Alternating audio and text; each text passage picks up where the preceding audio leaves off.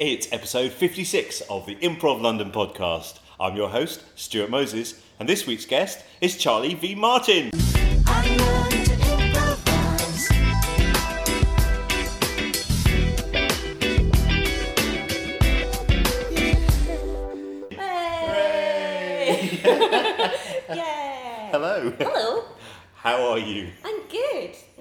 Having me along. Thank you for coming along. This episode, this is one of my favourite places that I have recorded. Perhaps we shouldn't reveal where we are, but uh, We are in some very classy chairs. we are. For the listeners at home. Oh, what a shame it's just an audio medium. Uh, you will never know, but uh, these are the best chairs. Uh, it's getting comfy. just to get comfy. I can cross my legs on this. Nice. That's important in a chair. Yeah, and there's also, what are these bits called? Just wings. The wings, they've got wings. Head, headrest wings. Headrest wings. For when uh, you're an old man of a girl like me. Yes, and uh, A little snooze. yes. Like, I hope I don't make you fall asleep. Well, the beautiful thing is we're recording this, so I will at least be able to listen to it again later yeah, and enjoy that. it. I'll just keep going. I'll just keep going. Well, I, as I say to every guest, I'm on every podcast, so if you want to keep going I don't say anything, you get up and leave. I won't do that. Uh, if I don't say anything, then I'm perfectly happy with that. Okay, Uh, I won't get up and leave. That's, uh, it's a bold choice. It's a bold choice Yeah. if I do that. Um, right, okay. Right. So, uh, shall we talk about Edinburgh? Yes, You've got a show. I do. Let's go into Edinburgh. There are a lot when people say let's talk about Edinburgh. I'm often like, yeah, that's where I was born. yeah, that's where I'm from. That's where my mum and dad are. Um, but yeah, no, I realise there's a bigger context to the word. Um, yes, I am taking Dante's History of the Banished. Um, it's my first solo show. Um, going up the last two weeks, and it's like a. I should really get better at working out how to describe it. It's a character. It's a character show. There's some improv elements in it. Some parts are heavily improvised. Some characters are more scripted and sometimes a bit more stand-up like. Um, but yeah, I think improv is a big flow through of the show. Um, historical comedy as well, I should say. So, where did the idea originate? Um, that's a good question because it's kind of a bit of a fever dream of lots of different things. So the concept of the show is that um, I play Dante as in the Italian poet, um, and he was what a lot of people don't know is that he was in exile when he wrote Inferno and uh, the Divine Comedy, his masterpiece work. Um, and I studied that at uni. Uh, I studied Italian and modern history, not necessarily the modern history of Italy, but sometimes some honors classes. But yeah, so I've always had an interest in history. I also studied Italian. I also lived in Italy for a year, um, and kind of had all that in the back of my head. And I remember reading Divine Comedy, well, just Inferno at uni, and thinking, well, this is mental. There's like, you know, you're reading it at like three in the morning before an exam and you're looking at the notes and they're like people say that when he meets this deer it's an allegory for jesus and it's like no it's not it's just a deer. deer the first like chapter is him running around in the woods being a bit lost and i just kind of at the time i was doing an improv show at st andrews with blind mirth and we used to do a thing where we'd tell a story to start off and we'd kind of finish it by getting suggestions and then we'd go on and do the show. Um, and I so happened to be studying this at the time and so I talked for a bit about my observations of this of this and um, actually someone from that group said, "Oh, that was really cool. You should like turn that into some material." Spin it on six years later. I was like, yeah, maybe I should. Did nothing with it. Um, but yeah, I'd kind of always wanted to kind of put together a show for the Fringe, but I wasn't sure what it was going to be. And this has been in development for about two years now. Two and a half, well, six years if you count that first thing. Um, and yeah, it kind of it came about. It started with Dante as a character. Um, I also so I had that information in the back of my head and like funny things that I like about that. Um, and then I also well I do glitch. Um, and there's this Italian. There, there's not an Italian puppet. There's a, there's a puppet that I often do with an Italian voice because it's got live hands. It gesticulates very well. And we did a show where I just felt like he suited. I did a show where he was Italian, and there was a game that we ended up playing where I kept coming up with ridiculous, um, uh, what do you call it? Like ridiculous traditions that happen in his village when people die. it's like, oh well, you know, we do this, and it's like it just every time something happened to the other characters, like, well, in my village, we do this thing, and I like it was a fun character and people liked it. And then at Glitch cabaret shows, we host sometimes as well as puppets, and I hosted as this big fluffy yellow hand gesticulating puppet, and I did it in Italian again, and. Um, and yeah, and I kind of I really enjoy. It felt very comfortable being that puppet, and I started doing some games as that, like think of a number. If I if I don't where I basically, I decided this was my new warm up game where I'd go think of a number, and they'd think of it, and I'm like, is it seventy two? and they're like, no, and I'm like, you win. and it's basically you can't lose, and I do it a bunch of times, and then I'm like, okay, I know what you're thinking. It's rigged. so I prove it to you. I prove it to you. Okay, think of a uh, think of a number. Think of a number. have to give a Think of a number. number. Is it five? No. Ah, you don't win. Oh. Try again. Try again. Okay, okay. Think of a number. Right. Okay. Is it a million and four? No. You win. Hey! and it's just like you can't win or lose, but it's amazing how many people like want to be like, I don't know what to say, and I'm like, you just say the answer. And it's just because it's just foolish and silly, and it just makes people feel proud of themselves, even though they've accomplished nothing.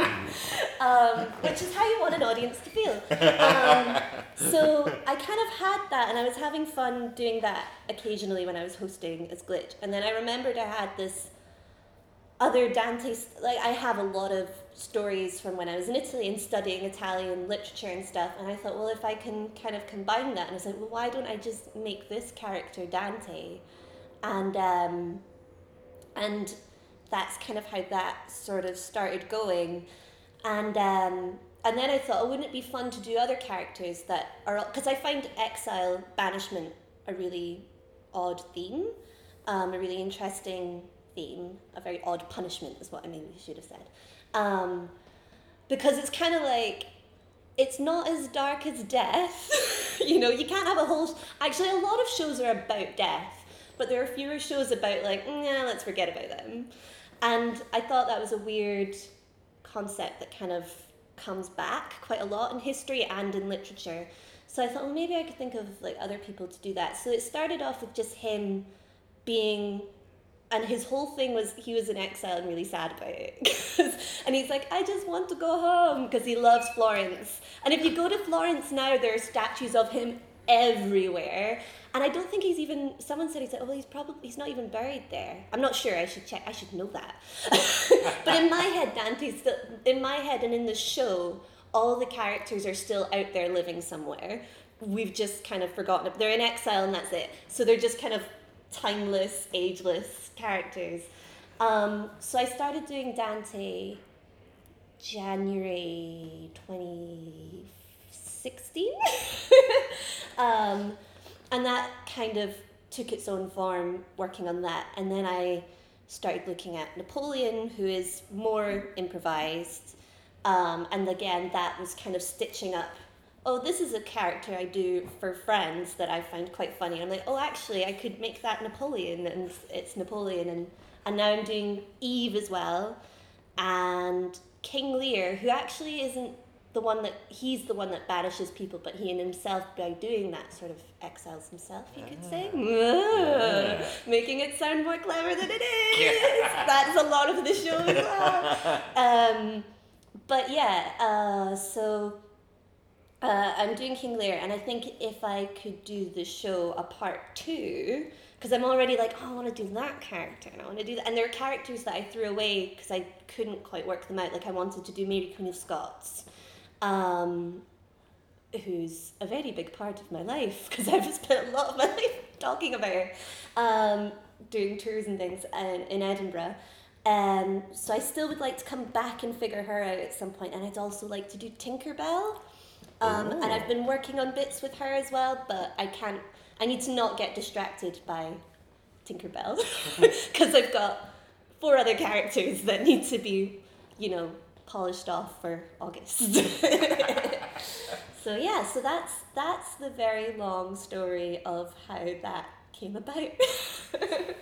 So you mentioned in rega- regard to Napoleon Mm-hmm. that you have a character you do for friends. What do you mean yes.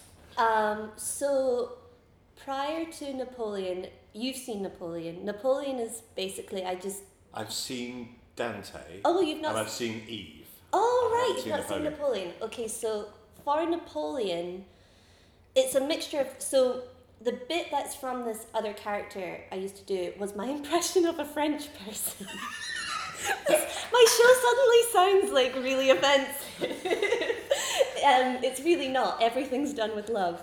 Um, I started doing this character on my sister's hen party in Paris called uh, Vivienne the Parisienne, where I basically point at things and say no. and that's the whole character.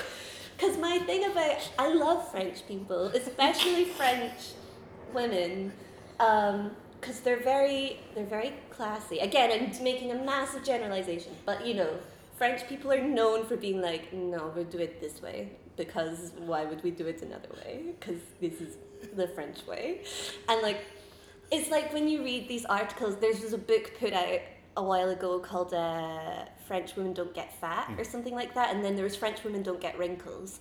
And I think, I've not read them, but from what I gathered, is it's because they're like, we use one skin product that my mother used, and like her mother used, and like we don't eat, this is how we've done things for generations. And I just think that's really funny. they're just like, no. There's like all these fads that Americans and British people kind of really go in for, and the French are like, no. um, so yeah, when I was in Paris, I started doing this.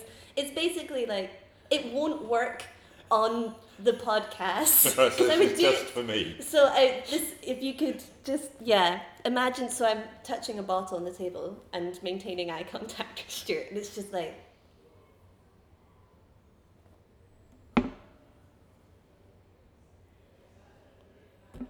No.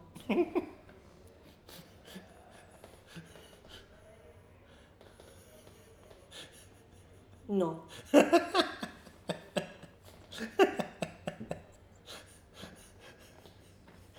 No.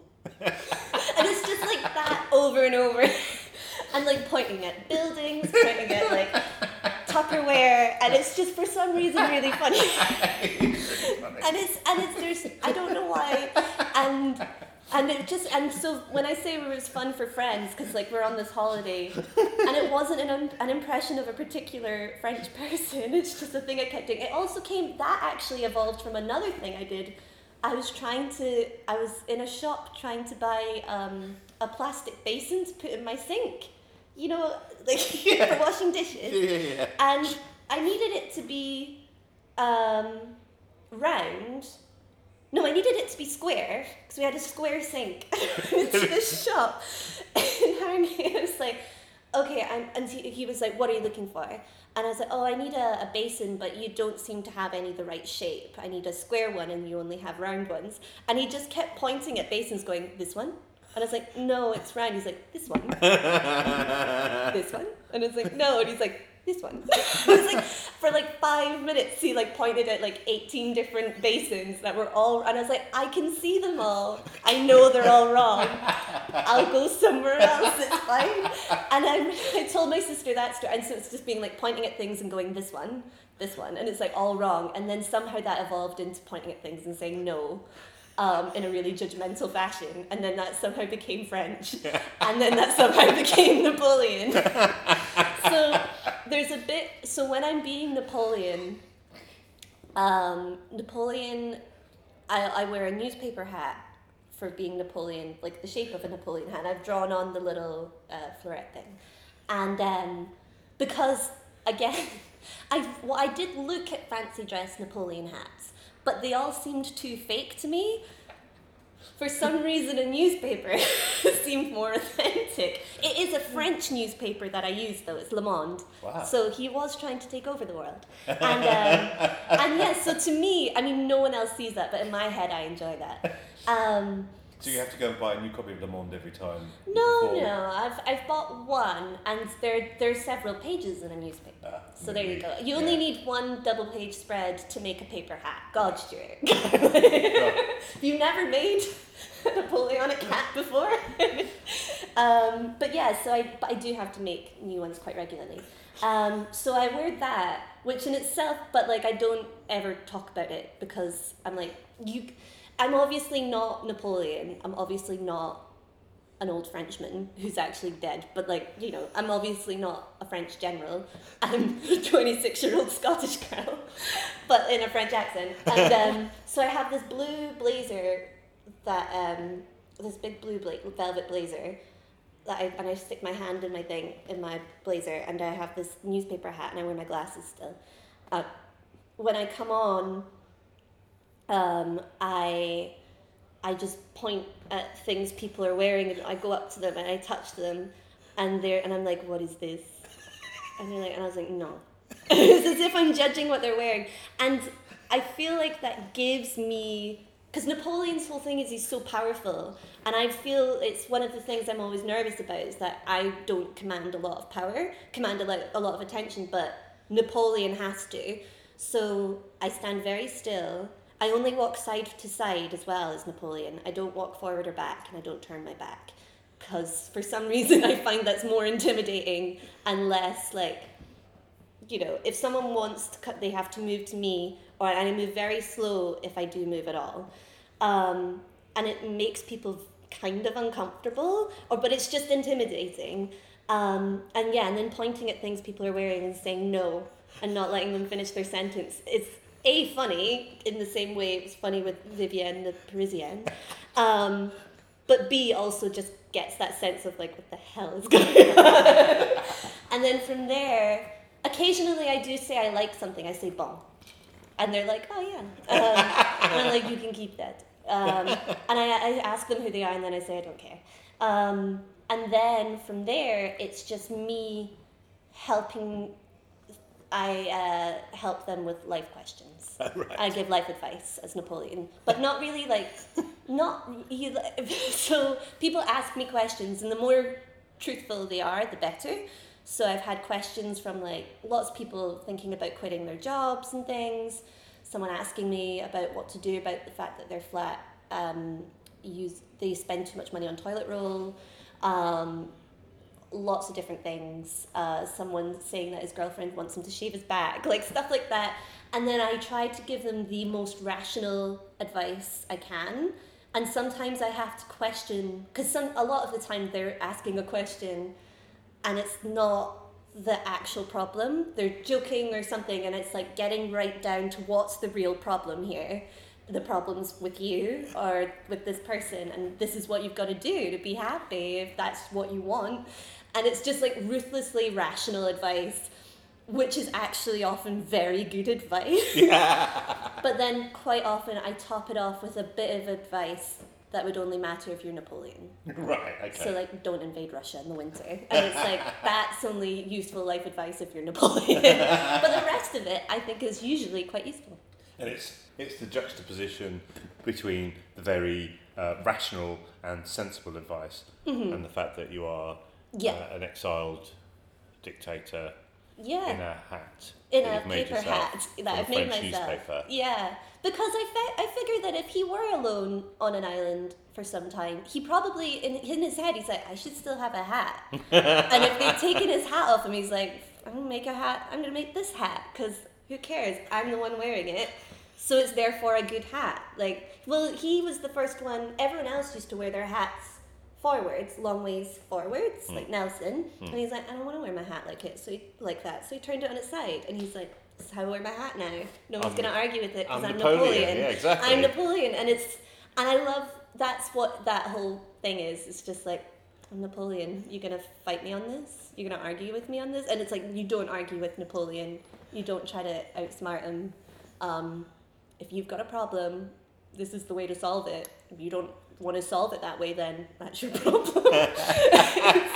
and yeah, and and yeah, and it's good because um, I really like playing Napoleon, and a lot of the you get a, a real mix of questions, and then some questions are quite simple. One gig, I had three different guys tell, say that they wanted to quit their jobs, and I'm like, what is it with young boys needing to quit their jobs, or something like needing more? Because their whole thing was like, I need more flexibility, and I'm like, why?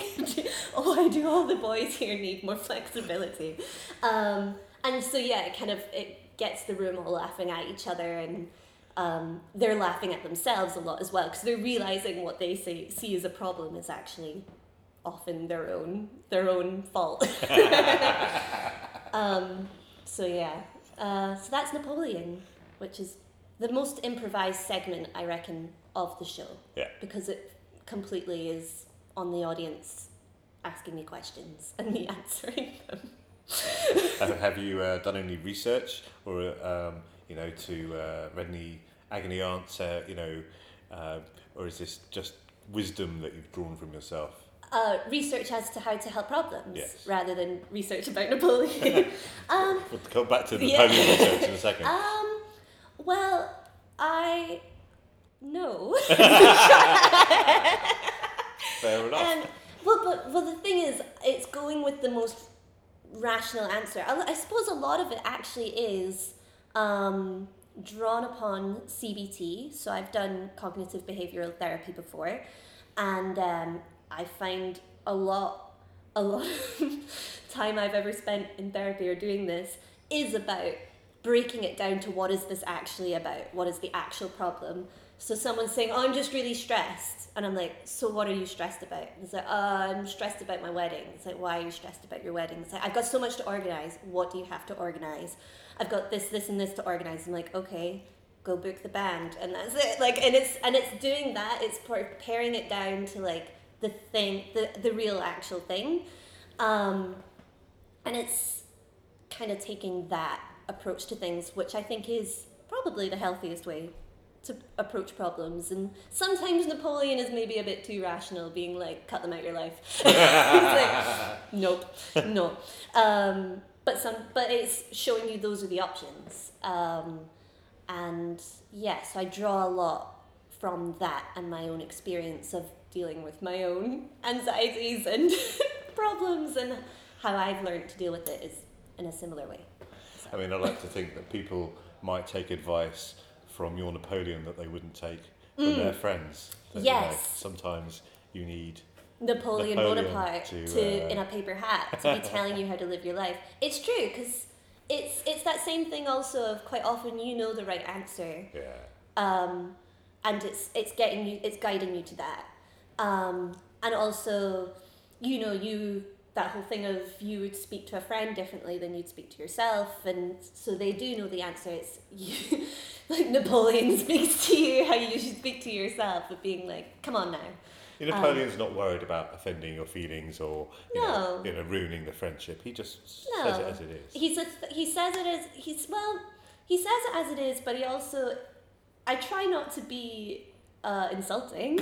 like I put things in a bigger concept, a bigger context, and I think it's it's that third, it's that second person, because I think with the so maybe the, the the body hair one is a good example of taking it beyond just the um, I don't know if I should shave my back or not because my girlfriend wants me to, and it's like, well, that is an issue of, you know, are you comfortable with your body hair? And also, maybe she needs to understand that the reason some people have extra body hair is because it wicks the sweat when you perspire, and if you don't have that hair on your back, then the water will just drip right down, and that will be more uncomfortable. So it's like, so Napoleon breaking down the biology of your back hair is kind of just sets it in a different plane. and you'd be like, yeah, yeah, no, I think I do need my back hair. I don't need to shave my back hair because actually, that I, I need my back hair. it's like giving a different, um, perspective of the problem, or maybe adding to the problems. I don't know. But uh, yeah, I kind of feel like at the end of the day, I want to give good advice, but they're the ones taking advice from a girl in a paper hat saying she's Napoleon. And if it works out badly, well, maybe they should have thought that through. Uh, so, did you do much research uh, for the, the character of Napoleon? Uh, yeah, I did. I mean, I kind of knew sort of stuff about him anyway from studying history, and he generally pops up quite a lot. Um, and yeah, I listened to a few different uh, Radio 4 documentaries because also they tend to be like, we have to be down the middle, we have to be really fair. And so it's kind of give it, it's like an over an overview of him and um, so yeah, I did quite a bit so that I always have stuff in my back pocket um, if I do want to whip out advice that's only relevant if you're Napoleon. Um, and s- yeah, and I guess that kind of comes from interest in him in history generally because it is it is mad. Like he crowned himself as emperor. He was like, I'm gonna do this now because I can, and I'm good. And he invited. Uh, there was a line I don't know where I read it, but I like bringing it up, even though a lot of other people don't find it as funny. but he invited the Pope to his coronation, so it seemed more legit. Yeah. And I'm like, that's hilarious. Of just being like, I'm gonna, I'm just gonna make myself emperor of France. I know I'll invite the Pope, and he'll come, and everyone will be like, "Oh well, the Pope's here, so I guess it's okay." And it's just like, what was going on? that was. And he's like, mm-hmm. just like doing this and like, yeah, I'm gonna. But you know, in many ways, he was a brilliant general. There's a lot. He's very interesting, very interesting character. So, I just think like that amount of confidence is hilarious. but nice that he actually had some intelligence and um, also he did do a lot. Like I talk about like fix the sewer system and the education system because he did that and a lot of the stuff he did by being just rational is that I need my people to be healthy because otherwise they can't fight for me. Well, I'm gonna need to fix the sewers. Like maybe not necessarily done out of affection for his people, but the rational answer. I don't know. So there are historians who know a lot more about Napoleon than I do. But maybe they don't give us good advice. Yeah, maybe. And they certainly don't present it the same way. they don't present their findings late night at the Miller with a paper hat on their head. so, Uh, yeah. It's all about impact. Uh, Yeah. academics these days, all about impact. So definitely, uh, definitely consider that. Um, that's brilliant. And then there's also Eve. Yes. What Um, drew you to Eve? Eve, well, so Eve is the one, I'm still working on her quite a bit. Um, I figured we had to have Eve, um, Adam and Eve being banished. Well, actually, before that, you have Satan, and I almost did Satan because obviously he was one of the first biblical characters to be banished. But I thought. I also was very aware that I wanted to play some women. Would be nice. Yeah, and I, and at this point, I think I decided I wasn't doing Mary Queen of Scots as Right. well. Um, oh, I at one point had both, and it's like, well, then I got rid of Mary Queen of Scots, and then I was like, well, actually, it turns out Eve is now like the only woman in the show, apart from the obvious me, but like I'm being man the rest of the time.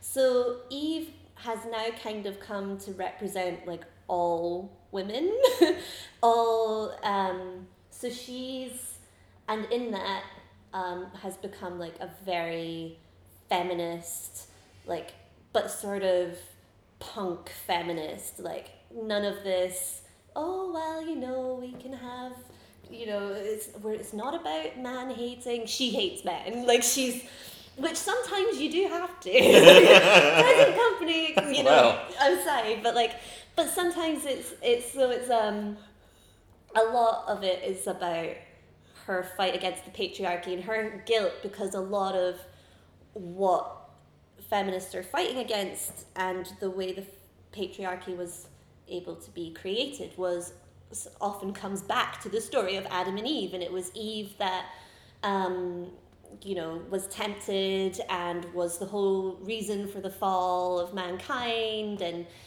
you know that's why she has painful childbirth and like that's the reason for everything even though it was made up like it's just, so it's yeah so it kind of it makes sense for her on the one hand to be extremely guilty about that um, and then on the other hand to be extremely angry about that. So her whole thing is that she's just been wandering since like the dawn of time and is like got a bit of a drinking problem. And it's just like she's just like fuck it i don't care.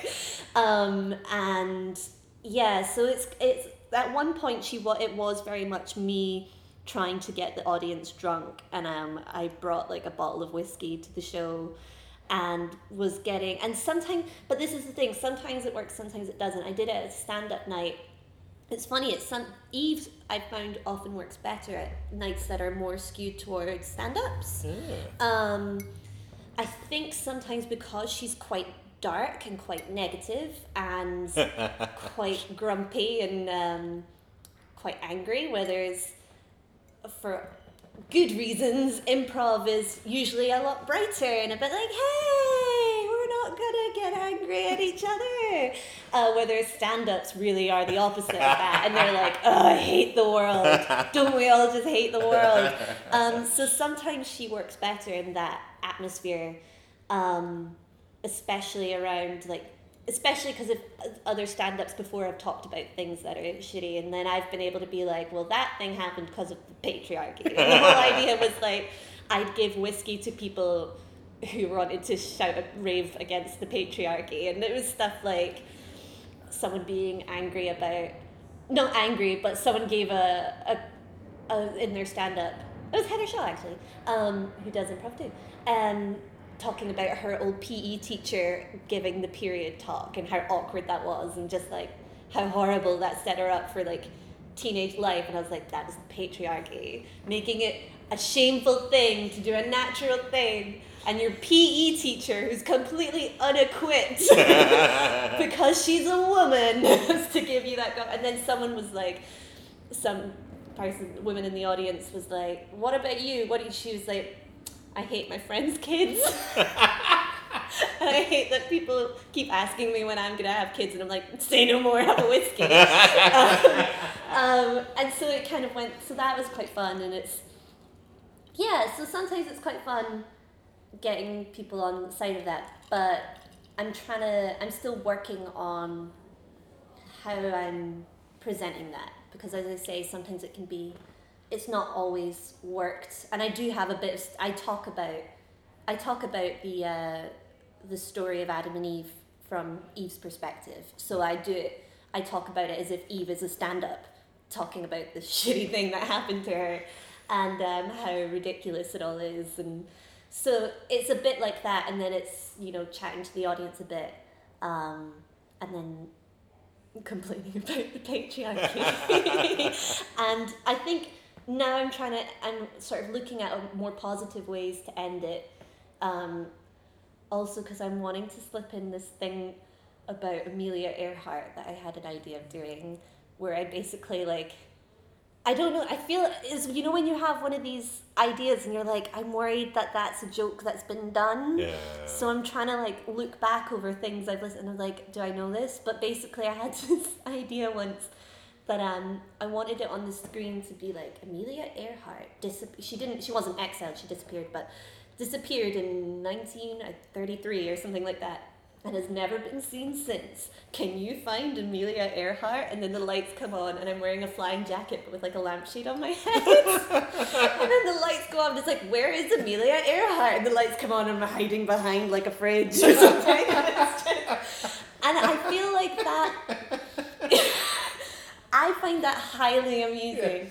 And Mike uh, from Glitch was like, just put it in the show. It doesn't matter that she's not exiled or whatever. And I was like, well, maybe I could do that at the end of Eve because I wanted to do like a PowerPoint of like great women sort of thing. And maybe I could have her because she was a really interesting, courageous woman.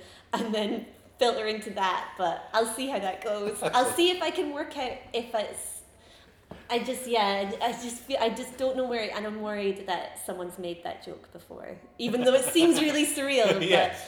But um, I'm working on. So that's what I'm working That's on lovely. right now That's with Eve. Um, and I'm going to be doing Eve. I'm doing a preview show. I'm doing two preview shows. So I'm doing one the 18th of June, which I'm sharing with my friend Simon Jablonski. He's doing half an hour of his stand up, and he's asked me to do the other half hour slot. So I think I'm going to do Eve at that, um, because it's more of a stand up thing going on anyway. And I think I might do a bit of Dante, a bit of Eve at that, and then I'm doing my full preview 16th of July. So that's next time I'm doing Eve. I, don't know when this is going out. It's When about on Wednesday. it's going out on Wednesday, so be there on the 16th of June to find out if I've worked out what I'm doing with Eve yet. or if you just want to rant about the patriarchy to a woman with leaves on her boobs. That's a lot of it too. It's just like, Are they French leaves? Frenchley, they're from Finchley Road. right. I steal them from someone's garden. that well-known Garden of Eden Yeah. uh, of London. Well, it kind of this bush kind of goes out onto the street, so I feel it's fair game. and I swear I've been doing Eve now since the start of this year, and every time I get the leaves fresh from there on the way to the tube station to get the Jubilee line. Because it's authenticity. It's very important to me that the leaves are real.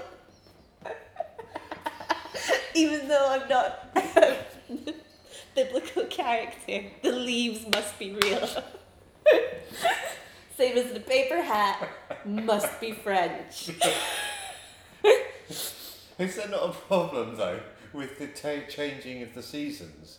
Is there not going to be some seasons where you're not going to be able to do Eve? but You're Yeah. going to be able to get the leaves from this particular tree. Funny you should say that. I did have a bit in that when I did this, actually, because it was around, it was, yeah, it was early January.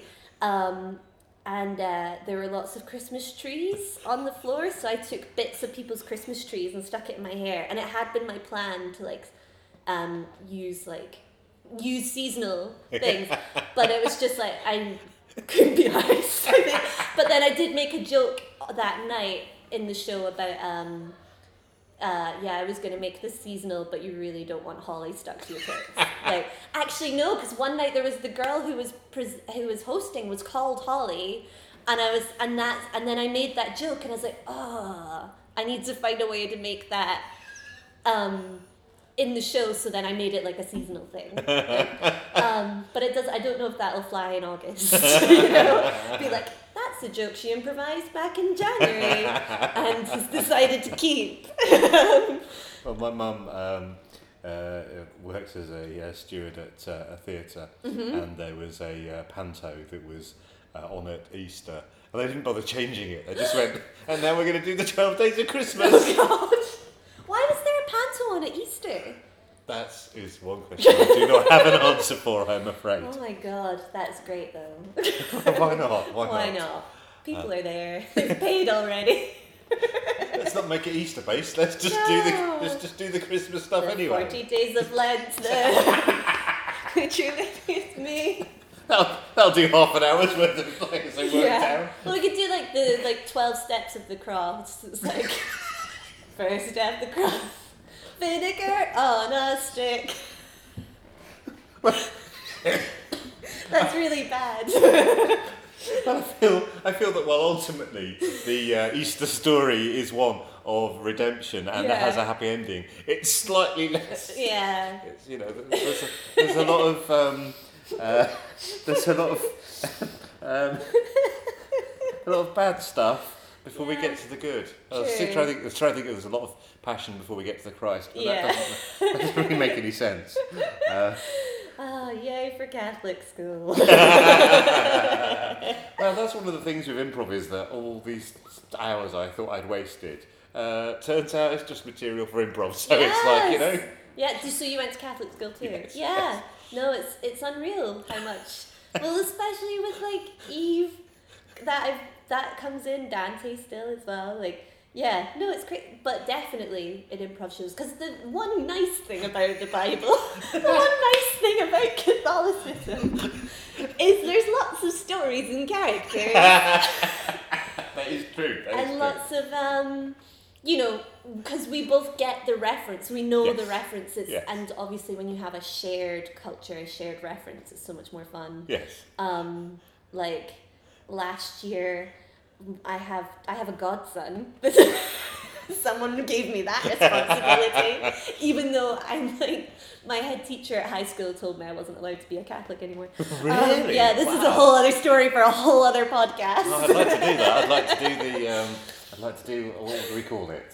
It's the improv Catholic ex Catholic excommunicated podcast episode one. All about being exiled, Yeah, excommunication. exile. So you are you are you like a, a, a Roman Catholic exile then? In a sense, yeah. And may- and you know what? In some ways, maybe that was uh, had a knock-on effect to why I thought. Not that I was ever like really Catholic. Like my mum's not Catholic. My dad's side of the family is. But I did go to Catholic primary school and high school, and basically in my final year of school, um, we got this like head teacher and senior management person who wanted to make the school like more Catholic. I was like, we have Sikhs and Muslims and everyone coming here. Like we're not right. We don't. It's a Catholic school, but it's a state school. Like you know, we don't really do that here. Um, and uh, yeah, basically, I wanted to support Amnesty International. And before the summer, they were all like, "Yay, that's cool, that's fine." And then during the summer, summer Cardinal Keith O'Brien denounced um, Amnesty International. So it's like, no, you can't do it anymore. Um, because they suddenly were like, we're going to help women in dangerous places have abortions that won't be dangerous. And the Catholic Church were like, no! um, and I was like, that's, hmm. So there it was a whole, whole thing. And it basically culminated in my head teacher telling me in front of my whole year and the year below, um, you can't pick and choose the parts of Catholicism that you follow. Either you're a Catholic or you're not.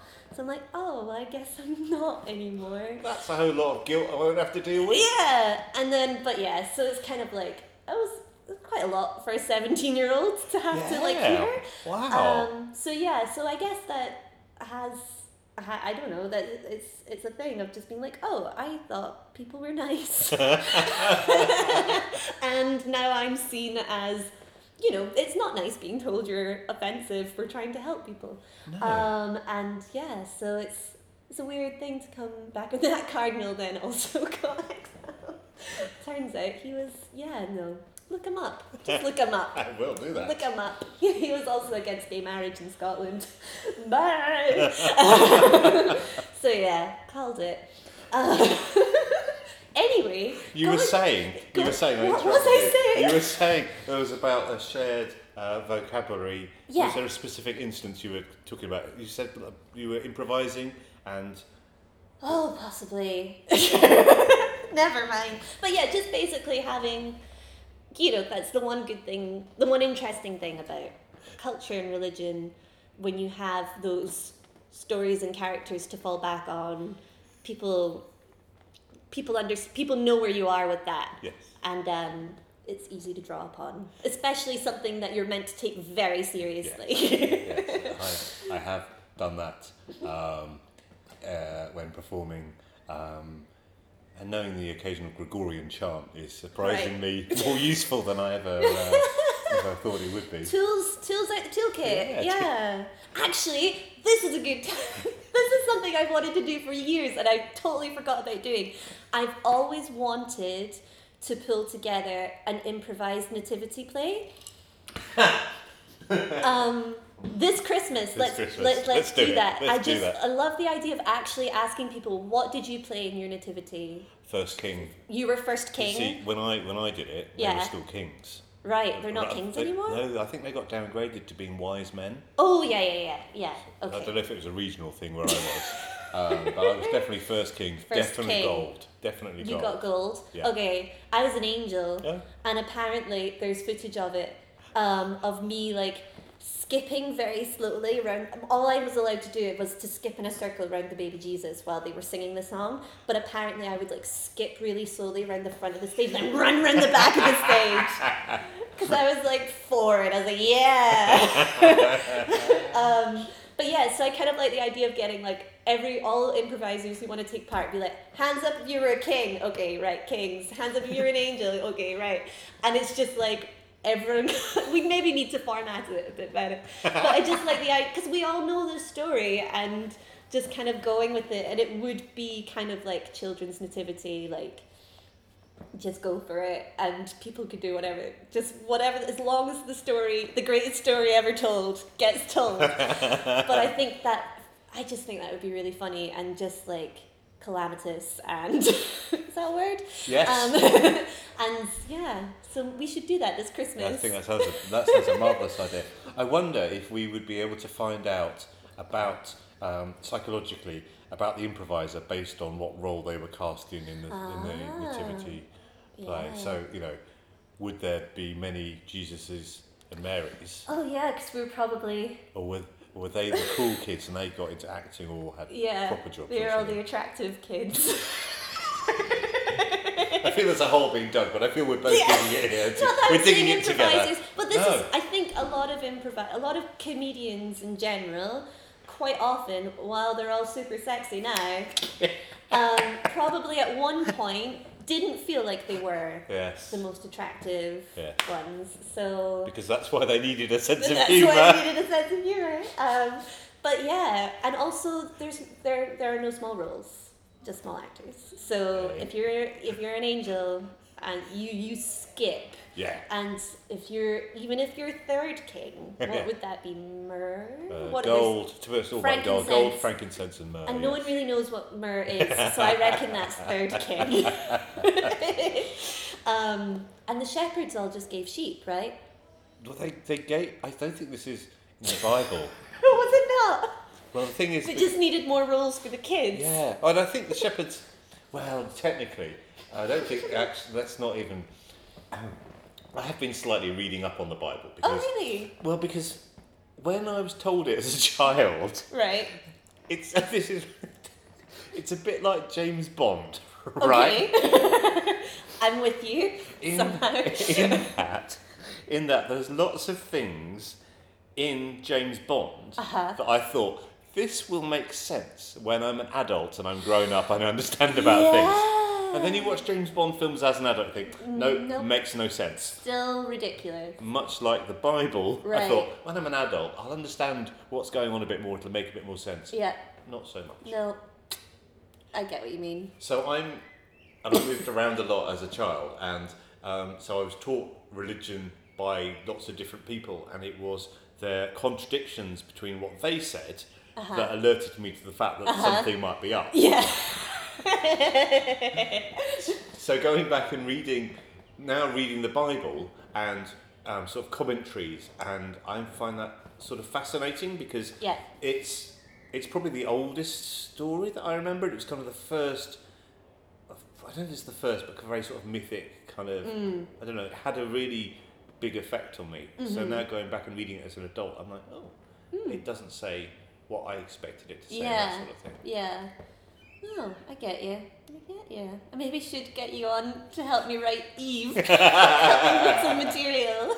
Um, we haven't talked about Lear, King Lear. You're doing King Lear. Is he the, is he in the Mm. Yes, current yeah, yeah, yeah, he is. So that I'm working on just now, and I'm employing the help of Mike because he's gonna make a puppet for me Oh. to be Cordelia. um, so King Lear, I'm doing all of King Lear, which is actually the play. I think is usually about three and a half hours. At least. I'm gonna do it in less than three minutes. Is the plan? It's also part. I started, so I was like, I should reread King Lear. and bought a new copy of it.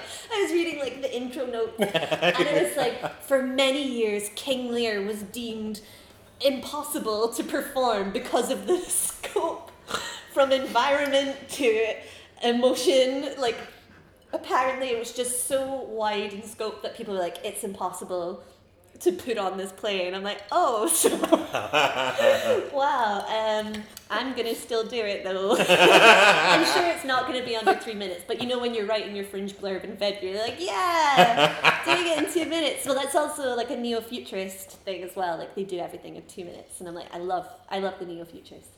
Um, and uh, yeah, so it's like, yeah, I'll do it in two minutes.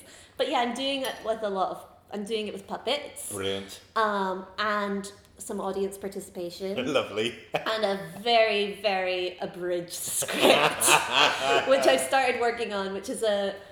There's some of the actual Shakespeare in it. Some of it you wouldn't know because it's quite. Is um, out vile jelly in there? Yes. Nice. Um, a lot. This is where it's really silly. A lot of what I wanted to do is I wanted to make use. So there are various props. My sister and I have this list of like props we have to buy each other throughout our lives. So like she got me a rubber chicken from New York, and um, I got her glasses, nose, and mustache. She also wants one of those top hats that like pop out. Oh yeah. Um, I want one of those now. I've yeah, not thought about it, but they're now opera hats. Apparently, is what they're called. you used to fold them up when you went to the opera and put them behind your seat. Yeah, and then you went, and they just went. Boop. wow, Um, there's a man at Spitalfields who sells that. Nice. nice. That's a little tip. there you go. No, I shouldn't have told people because now they're all going to buy them. he only has like two, and I'm like saving up to buy one for my sister. um, anyway, this, these are the problems I have with being, yeah. Um, but yeah, one of the things I really enjoy are those glasses where the eyes spring out. yeah, yeah. And I thought- Sort of googly eyes. Googly eye things that come out in Yes, springs. So I thought King Lear. so I've bought like a bunch of those. Um, they break very easily though. So at some point you can put them on someone and be like Gloucester. um, I was wearing when we were taking pictures for my poster. I put them on because I thought, well, King Lear can wear them because in this version of King Lear, it's King Lear's playing everyone pretty much. But in the I'm wearing this big grey beard, fake beard, and a grey wig, and a paper Christmas cracker crown, and a dressing gown, and but with the glasses on as well. Like it looked, and it didn't look human. It looked too scary. And the Rebecca uh, Liebener, uh, the photographer, who's wonderful, she was. We were looking at, it and she's like, it looks like too, like you look like a giant puppet and I was like yeah maybe not keep to the glasses but yeah so um that's I'm- King I'm a man more sinned against than sinning. I gotta write that one in you know more about King Lear than I do again do you want to help me with this yeah, I certainly do. But uh, the first half, anyway, when uh, I went to a performance at Stratford Avon at school, Uh-huh. me and Brian Lee uh, nipped out at the uh, at the interval and went to the pub for the second half. So who knows how it ends? yeah Badly. Brian Lee who's Brian? Who's my best friend at school? oh see I love I love a four name surname of like people you don't know it's like there's no way I know Brian Lee but I'm, I'm glad I know both his, his full name it makes it seem more real there's nothing better than a full name especially when it's something like Brian Lee Brian, where are you now? Why did we grow apart? oh, maybe this will bring you together you should come see King Lear I'm going to be doing King Lear at Glitch Night at the end of July um, Come to that, Brian. come to that It's been too long. We'll yeah. finally find out what happens but the end of at King the end, Lear and there's still time to have a drink afterwards. It's the best of both worlds. I mainly perform in pubs. so plenty of time to do both. I mean, that's a lot more convenient than the Yeah. theatre in Stratford Avon. Maybe the Royal Shakespeare Company will see my show and Yes. think this girl knows how we should move on, um, and they'll hire me, and then I can quit my day job Nice, yes. and uh, be a Shakespearean actor. What, a, what an amazing, what an amazing episode this will be. I'm reuniting with my old school friend, and you join the RSC. Uh, Wouldn't it also be brilliant if my production of King Lear is launched me as a classical actor? It becomes a definitive, Yeah. definitive one, and now people can't do it because it's just been done to perfection already. Yeah, already done. Can't beat Charlie B. Martin's Glenda Jackson. Nah. Um, so you've mentioned um, Glitch, Yes. Glitch, and Mike Hutchison. Yes. Um, how did you get involved with Glitch? Uh, I auditioned and I got in, and ever since then I've been involved. Brilliant. That's it. I hadn't seen them before I auditioned. But so, Um, so you thought, oh, puppet's brilliant. I can do that. Or Yeah, um, I got so I moved down to London 2014 to do a course with at the National Film and TV School, sponsored by Channel Four, in writing and producing comedy. And on that course was Charlie Dinkin, who at the time was in Glitch. She also subsequently left that course because it wasn't for her, but I'd already taken out a loan from Barclays, so I had to complete it. Not that it, no, I learned a lot in that course. Um, but she was like, yeah. Um, but she, so I met her on that course and she knew that I did improv. And she was like, "Oh, we're holding auditions for this improv group I'm in. It's an improvised puppet show. You should come along. Just email Mike your CV or whatever." Um, so I emailed Mike. Um, emailed Mike like, "Hi, I love improv and puppets. Can I come?" And he's like, "Can you give me some more information?" So that, that was your improv CV. I love improv and puppets. Well, no, I, and I, well, then I wrote back to him being like, I've been doing improv for eight years. I coached a team. I've like auditioned for that team. I've been to the Fringe three times with them. Done full runs. Like had a successful show with Blind Mirth.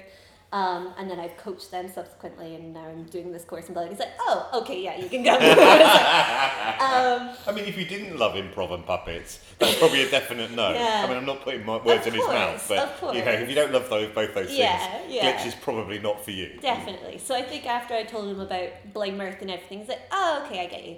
Um, and then I auditioned, and he was like, great. Um, and uh, me and another girl got in, uh, who I met only at the audition because she was Welsh and then got like a part in a Welsh sitcom or something. so she went back to Wales. Um, but yeah, and then ever since then, so that was coming on three years ago now. Wow. And yeah, still with Glitch. So, what have you learnt through doing improv with puppets? Um, it's been really interesting. I won't lie, it was quite hard at first. Um, obviously, I've learned a lot about puppetry. I had very little to no experience with puppets before, Right. but like Mike and Yeston, who's in the group as well, is a professional puppeteer, and uh, Sean Garrett, who's a professional puppeteer. Um, I got a lot of insight from them, and Mike trained me and stuff. And um, at first, the first few shows, I, I think it took me a good few months of being like, feeling quite restricted from the puppets at first because you want to just go and do improv. And I felt like oh god I've got to focus on this puppet thing right now. And I don't it just felt limiting. But then once I realized oh no wait this is completely like actually there are no limits because you're a puppet you're not you you're you're puppets and you can be as big and scary as you like. You can be as like sexy as you like. You can be as small and weird as you like. You can like jump on someone's shoulders. You can like fly. You can do anything as a puppet. It's like stuff that you can't do like you're out with your out with is a very scottish word.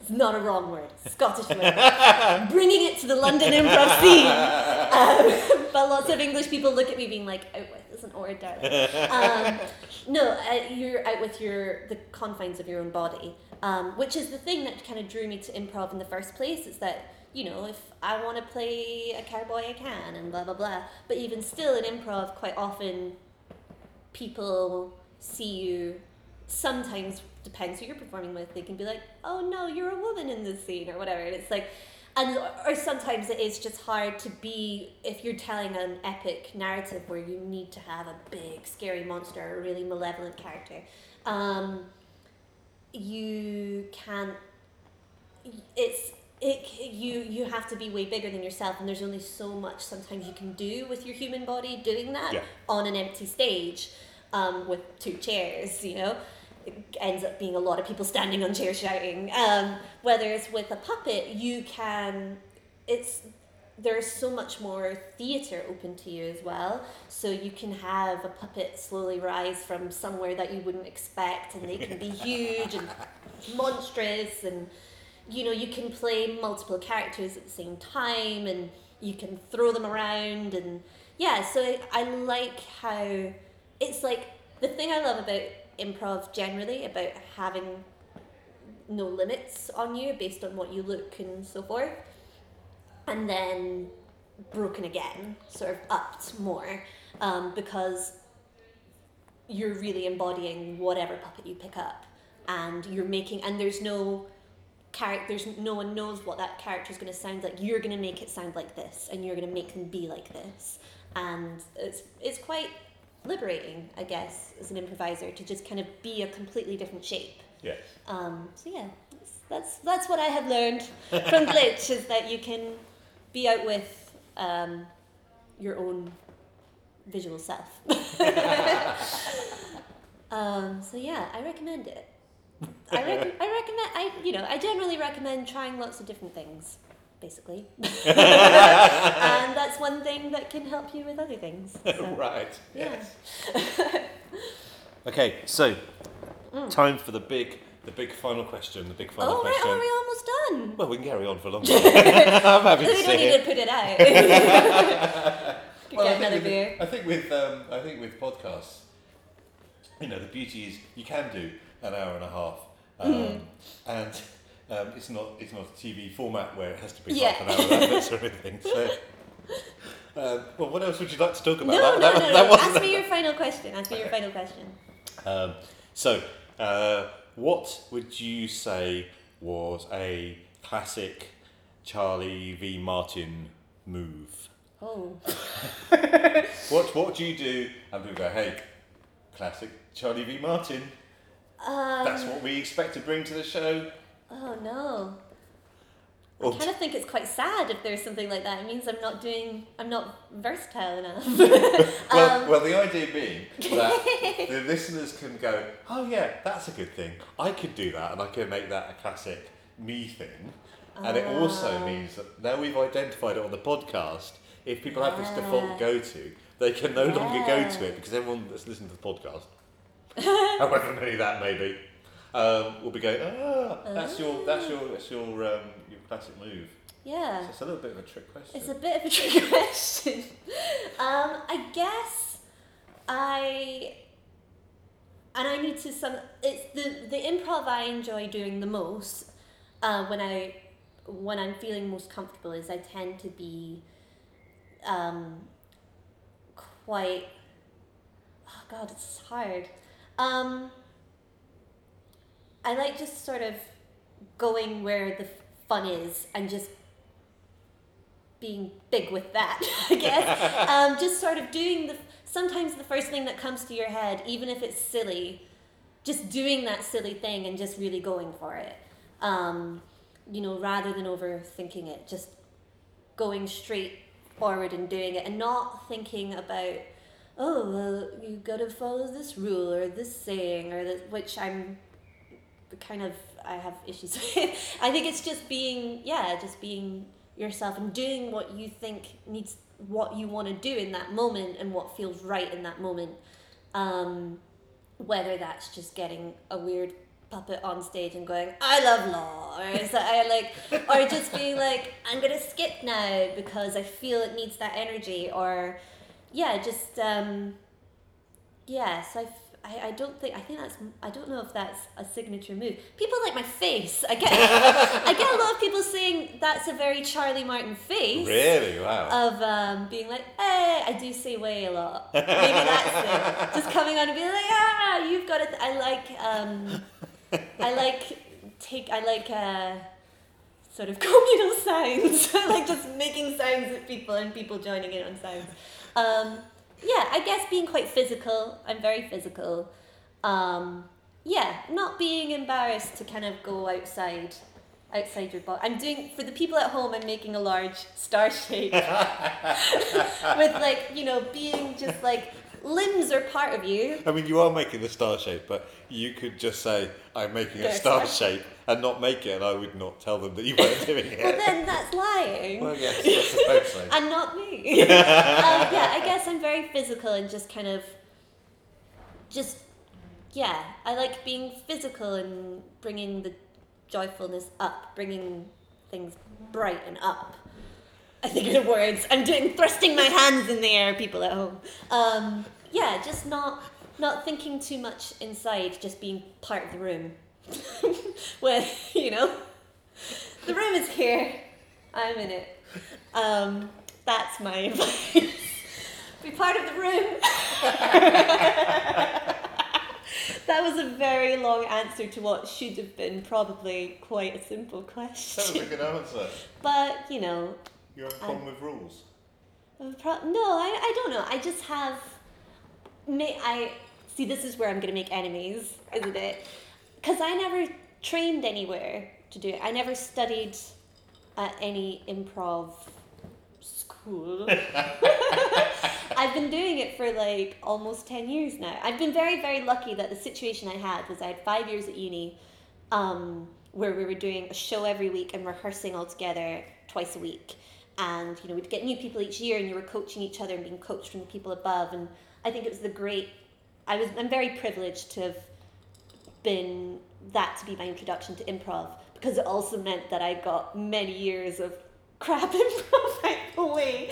Not that I don't say that still happens, but like, you know, I I got to practice a lot, and um, and I sometimes feel since I've come down to London, even though because I remember thinking, oh, I wish it was like America, where like if I went to people would know what US U- uh, UCB is, and people know what Second City is, and my American friends that were Blind Mirth would say, no, be glad that you don't have that in London. It sounds great that you can go do all these shows and do all this stuff, and and I'm like, yeah, actually, now that I think of it, more and more I think about it, sometimes when I felt not part of the community, it's because people have been like, oh, well, I've trained with this, or you've got to do this, or you've got to, they quote someone or say something, and I'm like, okay, but is that helping you? like, is that helping me? Like, um, and I'm not saying you shouldn't do courses or workshops. Of course, I've done a couple of workshops and things, and I think they're great. But um,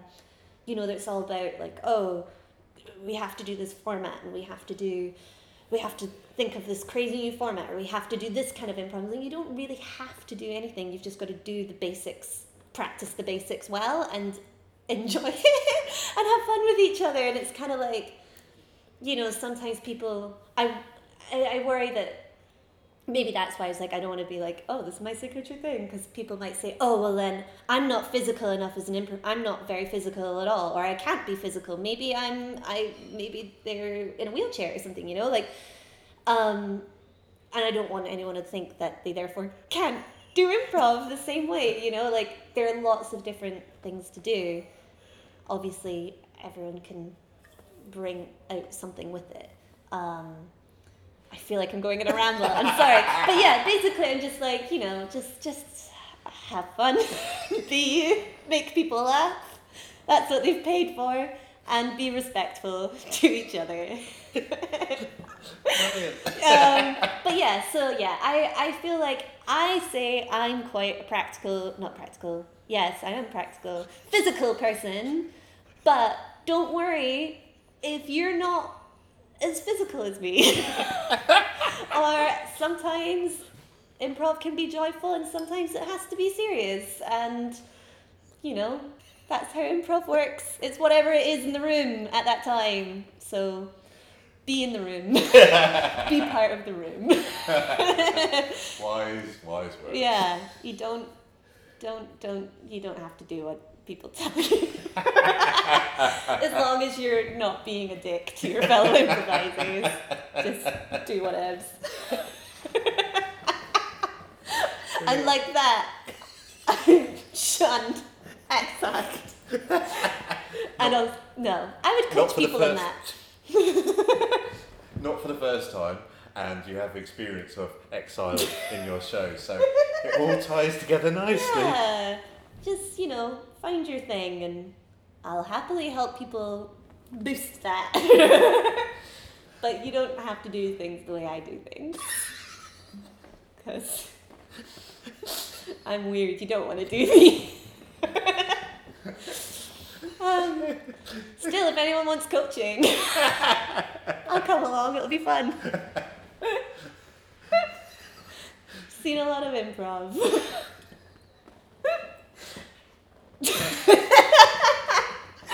Thank you very much. Yeah, is that, is that good? Is that enough? Are you going to be late for your next one? Hopefully, they'll be more succinct and actually answer your questions Uh, um, answering my questions. and be less. Hopefully, it won't be less. It won't be as Catholic. Well, I feel I shared. I feel I shared more than I usually do. Yeah, oh, I'm glad though. I'm glad. That's what You know, improv and audience participation's about. It's connection. It's connection. Yes. Yeah. Um, I like to connect. Maybe that's the thing. Maybe that's the thing I do. connecting. I connect with, I talk to people a lot. It's good. That's good. You listen, and uh, it's not about answering my questions anyway. Oh, is it not? podcast. Oh, okay. It's just, it's just me showing that I've listened um, and encouraging the other person to talk Nice. more.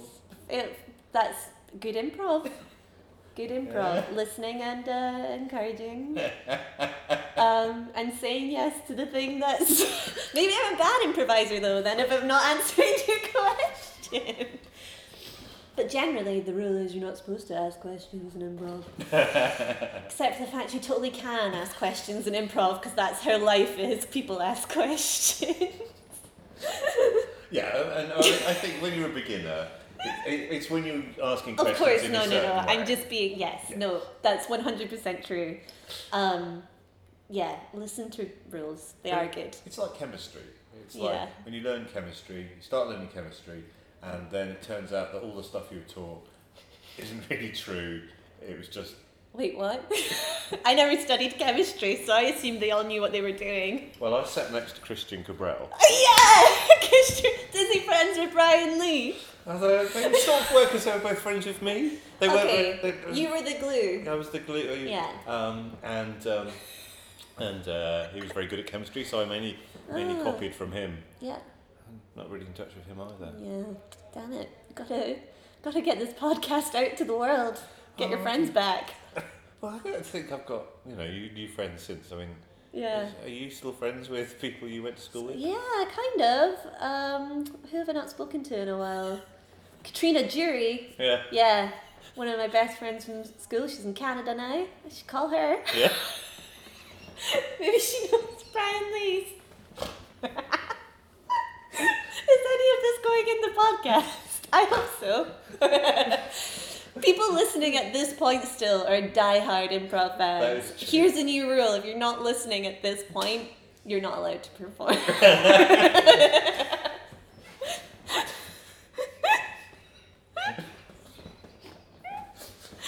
You gotta listen to this point to prove that you care more about improv than other people.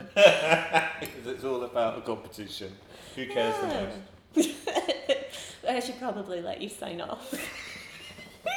I'm enjoying myself too much though. Thank you very much. I've enjoyed myself also very much. Yeah, let's do this again. Let's do this again. This Maybe we record and we don't have to put it out. It would just be nice. it's just nice because sometimes I have really nice conversations with people. Yeah. And I think, oh well, I wish I could have recorded that because Yeah. it'd be lovely to hear it again. Yeah. But somehow, if you're not doing a podcast, people frown upon you to say, look, I think we can have a really excellent chat tonight. Do you mind if I record it so I can enjoy it again later? Maybe this could be your thing. I just feel that somehow society frowns upon that. Yeah. Um, maybe. But at least with this podcast, I can. I've enjoyed our conversation as it happened, and then I Mm. Can enjoy it again yeah. later. Or we could always just chat more. That would be nice. Yeah, because I think this is the longest we've ever spoken. it is. Yes. longest I've spoken, I think, to anyone in quite a while. so probably why I've not been very good at the talking bit. You've done very well. At Thank the talking you. Bit. okay. Bye bye. Bye bye. I'm waving. So am I. I wasn't waving when I said that. I didn't realise that was a lie. And having spoken to Charlie, I realised that I shouldn't lie on the podcast. No, So no. Now we're both Now we're waving both at the waving. microphone because that helps. I made this. That's improv.